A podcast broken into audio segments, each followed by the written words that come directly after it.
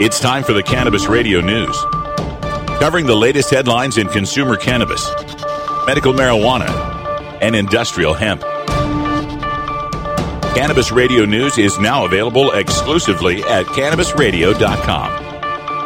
Now, your marijuana headlines in 4 minutes and 20 seconds. This is Cannabis Radio News. This is your Cannabis Radio News for Tuesday, April 5th, 2016. The Washington, D.C. Council today again reversed its position on a law banning the consumption of marijuana anywhere outside a private home, even though it is legal for adults to use and possess up to two ounces of marijuana in the district. By voting 7 to 6 today in favor of B21 107, which would make the social use ban permanent, the council ignored its own prior decision to make the ban temporary and set up a task force to study the issue. The task force, which the council voted to create on February 2nd, was intended to study how DC could move forward to end the ban and allow marijuana consumption in private venues. Although that bill will not officially become law until April 29th, following congressional review, steps have already been taken by the mayor and the council to set up the task force.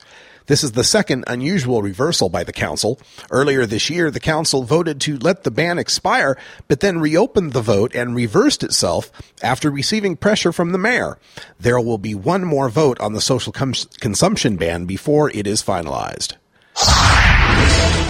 Rather than move forward with the CARES Act that would assist the states with 21st century marijuana legalization, the Senate held a hearing today to revive old 20th century reefer madness the hearing of the Senate caucus on international narcotics control was convened by longtime drug warriors Senators Chuck Grassley, Republican of Iowa, and Dianne Feinstein, Democrat of California, to investigate whether the U.S. Justice Department has been lax in enforcing international drug control treaties with respect to the four U.S. states that have legalized cannabis. The DC based Drug Policy Alliance called the hearings a one sided prohibitionist party, featuring testimony and, from an advisory member of the anti legalization group Project SAM and Nebraska's Attorney General, who failed to stop Colorado's legalization at the U.S. Supreme Court.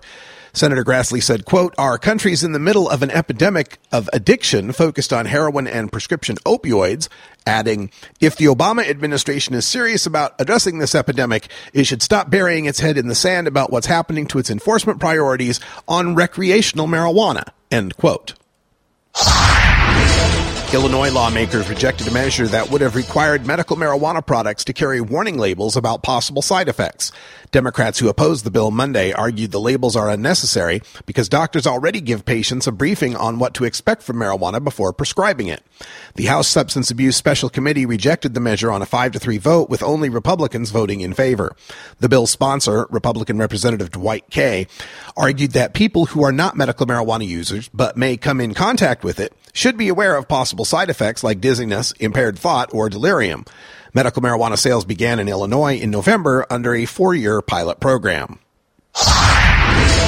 The Urbana, Illinois City Council has approved an ordinance to lower the fine for possessing less than 30 grams of marijuana from $300 to $50. The Champaign News Gazette reports that the council approved the ordinance last week at a committee of the whole meeting after two amendments failed to get enough support. Members of the public praised the council for making the change in an effort to address the disparate impact of such fines between black and white people. But activist Martell Miller argued that the ordinance won't change the root of the problem, racial profiling by police.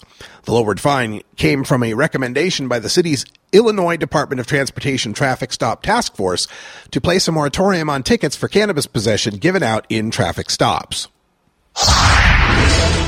The Pittsburgh City Council has passed a new depenalization measure for marijuana possession by an 8 to 1 vote. The new measure does not decriminalize marijuana possession, but rather changes it from a misdemeanor to a summary offense.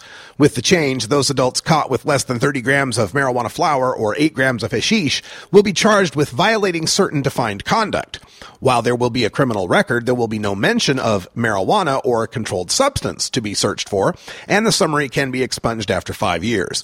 This summary offense will not require an arrest or fingerprinting and will result in up to a $100 fine. Officials originally wanted to reduce possession to a civil fine only, but a quirk in Pennsylvania law means only Philadelphia has the power to process such civil fines. This has been your Cannabis Radio News for Tuesday, April 5th, 2016. I'm Russ Belville.